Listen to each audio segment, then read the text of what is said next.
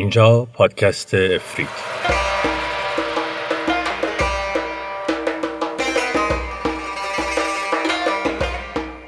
سلام من آرش دبستانی هستم و در پادکست افرید قصه های هزاری شب رو برای شما نقالی می‌کنم.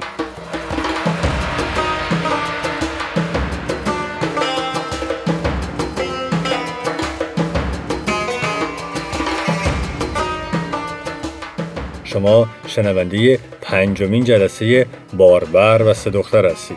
از شما دعوت می‌کنم که به این برنامه گوش کنید.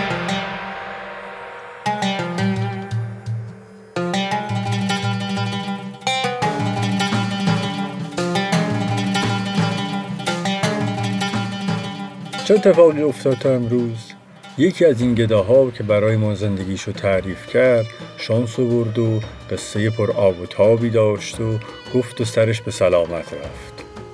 ولی ما می‌خوایم این بار ادامه قصه گدای دوم رو بشنویم. گدایی که یک روزی برای سفر به هند گیر راهزنا افتاد و در آخر یک جایی رو پیدا کرد و در زیر زمین به دختری برخورد و از غذای روزگار دیو ما جرجریس خان خفتش رو گرفت و خلاصه جونش رو که هیچی ولی معشوقش رو ازش گرفت. جرجریس خان که معشوق رو کشت به اینجور چیزها هم دلش نمی اومد بسنده کنه. تصمیم گرفت که یک بلایی سر این آدم ما بیاره. اینجا رو بریم بشنویم که ببینیم چه بلایی می‌خواد سر این گدا بیاره.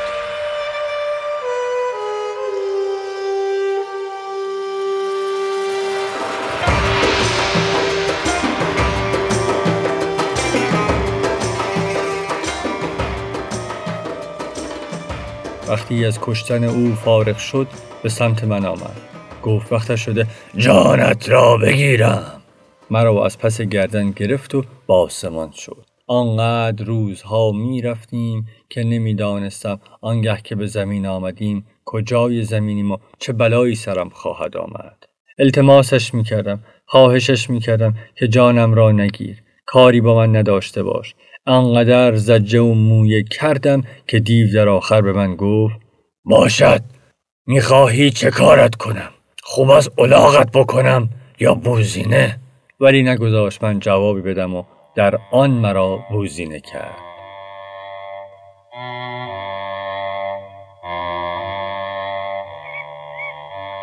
بوزینه شده بودم. یک بوزینه زشت به دستانم نگاه می‌کرد. همه مو بود. به پاهایم نگاه می‌کردم. مو بود. تمام تنم مو بود. مرا همانطور گذاشت و رفت.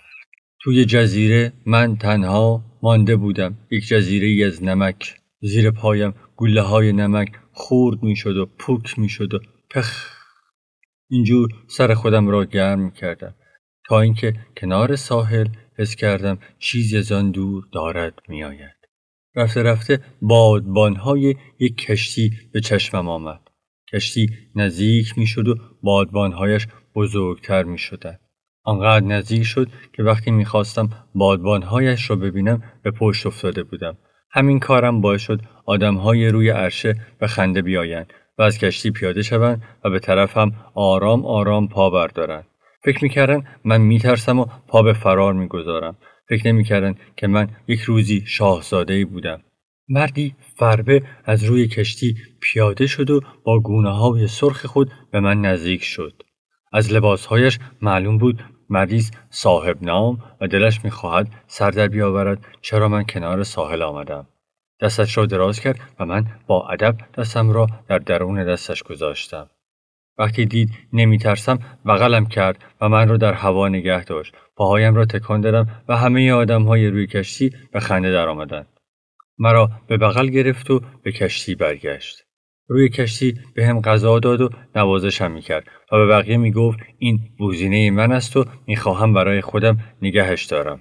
از حرف هایی که بین مرد و دیگر ملوان ها پیش آمده بود فهمیدم آدم بیکس و ثروتمندی است که از داشتن من خوشحال است و جای خالی بچه هایش را با داشتن من پر می کند. منم بغلش می کردم و دستهایم را دور گردنش آویزان می کردم و ازش جدا نمی شدم. آرامشی را درون خودم حس می کردم بوزینه بودم اما هنوز حسهای آدمیم از بین نرفته بود باد موافق وزیدن گرفته بود و کشتی می‌رفت و می‌رفت و می‌رفت و همگان منتظر بودند تا به بندری برسند و بارهایشان را عرضه بازار کنند وقتی به بندر رسیدیم مرزبانها از ورودمان مانع شدند و گفتند ما به هیچ وجه آدمهای بی سواد را وارد این شهر نمی کنیم.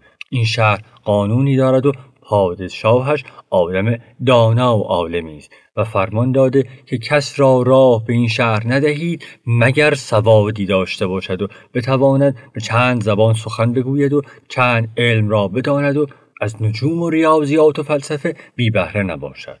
مرزبانها کاغذها با خود آورده بودند تا از ما خطی بگیرند و نشان آن شود که ما سواد داریم و بر علوم تسلط داریم. وقتی بوت را روی کشتی حس کردم پا به جلو گذاشتم و یکی کاغذها را گرفتم. چند ملوان به سویم هجوم آوردند و می‌خواستند خونم را بریزند اما بازرگان نگذاشت. بازرگان رو به ملوانها گفت دستش نزدید این بوزینه معمولی نیست حتما چیزی می‌داند. علکی کاغذ را برنداشته. ببینید حواسش هست کاغذ تا نمی‌خورد. آن وقت به دستور بازرگان قلمی به دستم دادند. قلم که به دست گرفتم با خط خوش رقاب نوشتم دوش دیدم که ملاوک در میخانه زدند. باز دیگر با خط نستعلیق نوشتم دوش دیدم که ملاوک در میخانه زدند. با خط سلس نوشتم دوش دیدم که ملاوک در میخانه زدند. سیاه مشق خود را به دست بازرگان دادم و عقب رفتم. بازرگان چشمانش داشت از حدقه بیرون زد رو به همه گفت اگر این بوزینه اینگونه می‌داند آن را به پسری خود قبول می کنم هیچ فرزند نمی خواهم این بوزینه آنقدر داناست که خدا داند. چی شد تا الان؟ چه اتفاقاتی افتاد؟ ما یه شاهزاده ای داشتیم که می‌رفت به هند برسه که در راه به آنها حمله کردند. شاهزاده مجبور شد فرار کنه. خیاطی رو دید تبری بهش داد و تنابی قرار بود که هیزم شکنی کنه و در این راه به دربچه رسید و به زنی رسید و به عشقی رسید و روزهای خوشی رو داشت تا اینکه دیو اون رو بوزینه کرد. وقتی بوزینه کرد یک بازرگانی حاضر شد نجاتش بده. یک جزیره نمک و و الان همون بوزینه داره میره به خدمت پادشاه شهری که که خردمندان رو بالاتر از دیگران میشماره. حالا ببینیم خود بوزینه یا همون شاهزاده که داره برای ما قصه رو تعریف می‌کنه چه اتفاقی براش میافته.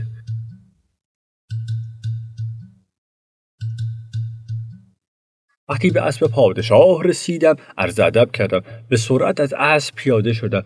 پادشاه مانده بود. من بوزینه چطور می‌دانم که باید به احترام بزرگان از اسب پیاده شوم؟ و همه مرا نشان داد و گفت نه این یک بوزینه معمولی نیست.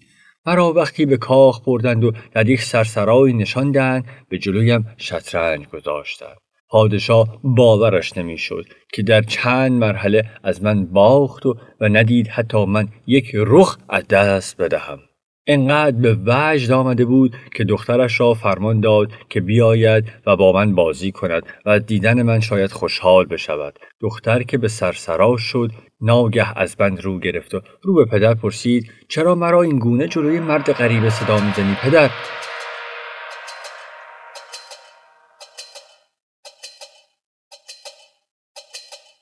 پدر در تعجب ماند. مرد غریبه کجا بود؟ من که پدرت هستم. اینها هم های ما هستند و, و این هم که بوزینه بیش نیست.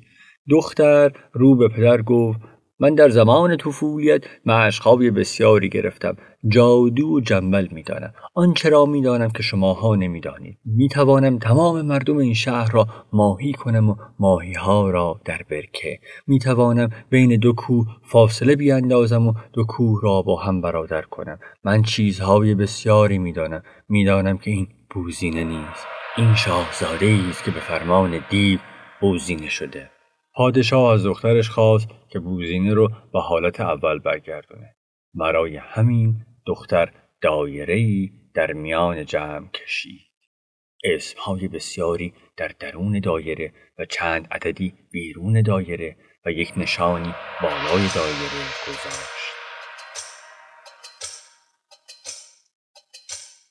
آن وقت از غلامان خواست که از اتاق بیرون روند و تنها به پدرش و من که بوزینه بودم اجازه ماندن داد. چهارزانو کنار دایره نشست و شروع کرد به خواندن وردی. وردی که ما هیچ نمیفهمیدیم چه می‌گفت. آنقدر خواند و خواند و خواند ناگه از زمین دودی برآمد و در میانه های دود شعله های آتش که گرد شد و سفیدیش بیشتر شد و صورت دیو جرجریس به چشم آمد. از دیو جرجریس آنقدر بدیها دیده بودم که پشتم لرزید و به پشت پادشاه قایم شدم. دختر رو به جرجریس گفت نه بر تو سلام می‌کنم نه به تو خوش آمد می‌گویم. آن وقت دیو رو به دختر گفت ای خائن تو حق نداشتی از آنچه که بلد بودی بر علیه من استفاده کنی. مگر قرارمان نبود که هیچ کدام به دیگری آسیبی نرساند؟ آن وقت دختر گفت ای ملعون مگر تو معنای سوگن را می‌فهمی؟ آن وقت دیو خشمگین رو به سمت دختر گفت پس بگیر آنچه برایت آوردم. دیو بر جلو خم شد و چشمانش کشیده شد و پوزش جلو آمد و دمی در آورد و شیری شد و به سمت دختر یورش آورد. دختر دستش را به مویش برد و موی از آن کند و وقتی در هوا چرخش داد یک شمشیر شد و در آن شیر را دو شقه کرد. آن وقت شیر عقربی شد و با سرعت به سوی دختر رفت. دختر ماری شد و چنبره زد و فیس فیسی کرد و حمله کرد به سمت عقرب.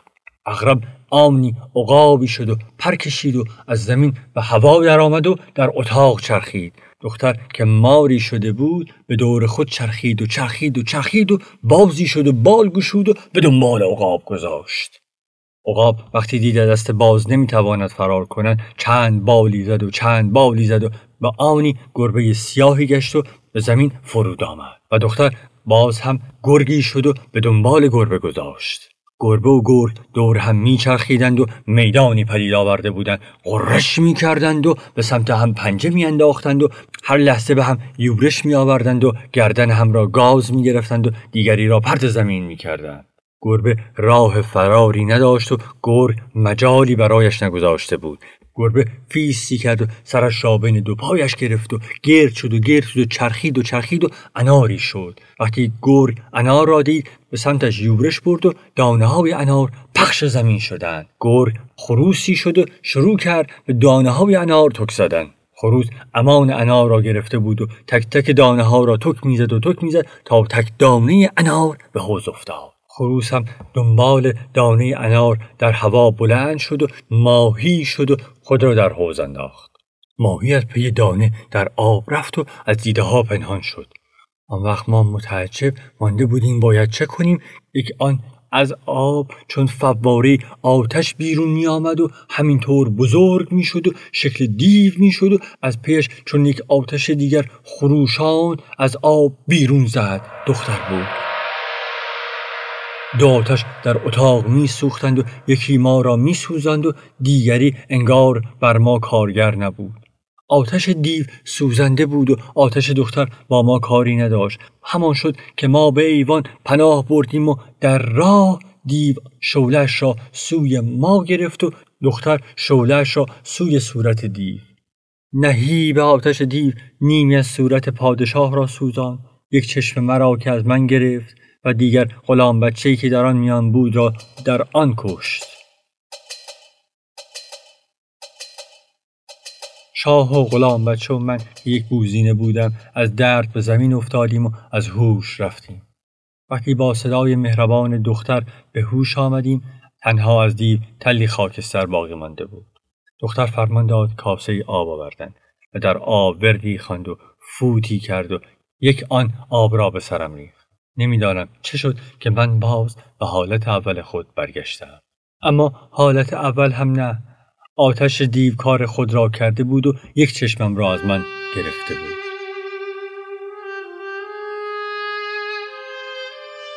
ما نمی‌دانیم چه شد که یک لحظه دختر فریاد می‌زد. آتش آتش آتش.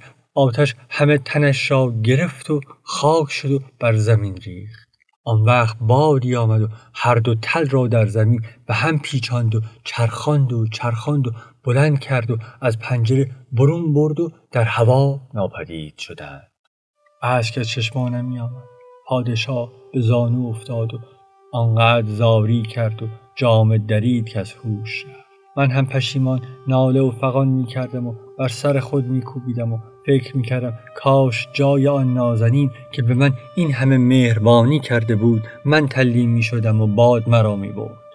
به فرمان پادشاه از گرد خاکستری که باقی مانده بود و به گمانش می‌رفت که مال دخترش هست بارگاهی ساختم هفت شبانه روز گریه کرد و بر سر و سینه خود زد و همه یک سره لباس عذاب پوشیدن و زاری کردند و گریه کردند و تا اینکه پادشاه از هوش برفت مدتها گذشت. پادشاه نمی‌توانست درست حرف بزند.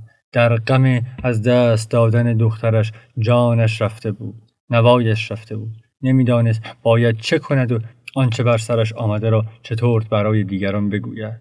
یک روز مرا صدا زد. گفت زندگیمان خوب بود و خوش دخترم را دوست داشتم و تا تو به اینجا باز شد. دخترم را دست دادم. پادشاه به من فرمان داد که از پیششان بروم. دلش نمی‌خواست یاد و خاطره دخترش را زنده کنم. از من خواست بروم و قصم را همه جا بگویم که شاید اینطور یاد و خاطره دخترش بین همگان زنده بماند. تمام وقت با خودم فکر می‌کردم چه بر سرم آمده. زندگی خوب و خوشی داشتم فکر می‌کردم و اهل خواندن بودم. می‌خواستم به هند بروم سر از جای دیگری درآوردم. شاگرد خیاط شدم. آن دلربا را دیدم.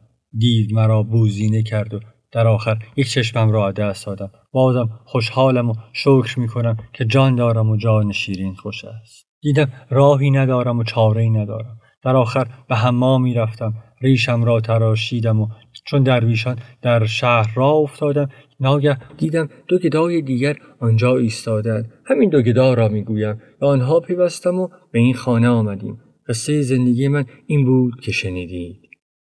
دخترها به هم نگاه کردند و هر سه با هم به یک صدا به او گفتند جانت در امان است سرت را بردار و برو. اما گدا گفت اگر اشکالی ندارد من اینجا بمانم و قصه دیگران را بشنوم.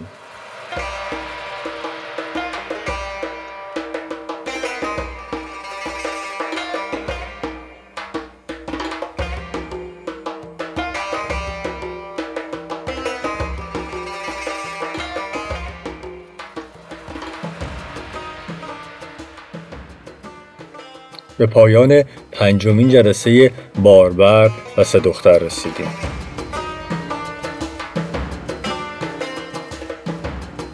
از شما خیلی ممنونم که به این برنامه گوش دادید من آرش دبستانی هستم و این برنامه رو در اسفند ماه 1399 ضبط می‌کنم.